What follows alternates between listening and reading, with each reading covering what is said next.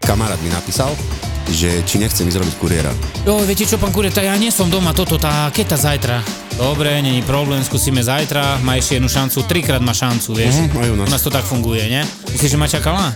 Nie, išla domov. Nikto. Volám jej, to som pani, tu som, kde ste? Idem dole. Nebudeme si klamať, tie vzťahy nie sú ideálne. Ako povedal už Matej Adámy vo svojom stand-upe v silných rečiach, kuriéri sú moderní bohovia.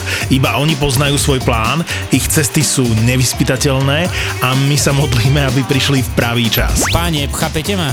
Keď chcete balík, poďte za mňou, bo ja nestíham ísť tam. Dobre, tak nechcem ten balík. Urazený. Hej, on sa urazil, a ja to dobre, že keď nechcete, tá OK, ne? No krásne. Kuriér už by mal dávať deň dopredu vedieť, že príde balík. Niekedy ani nechodia správy. Áno, Ľudia áno. strašne na nás nadávajú. Mne neprišla Presne, správa. presne. A teraz čo? Som sa spýtal. A ona, no tak teraz už asi nič. Aj taký býva bežný pracovný deň kuriéra. Precíť život v dodávke. V novom podcaste Kurieris. I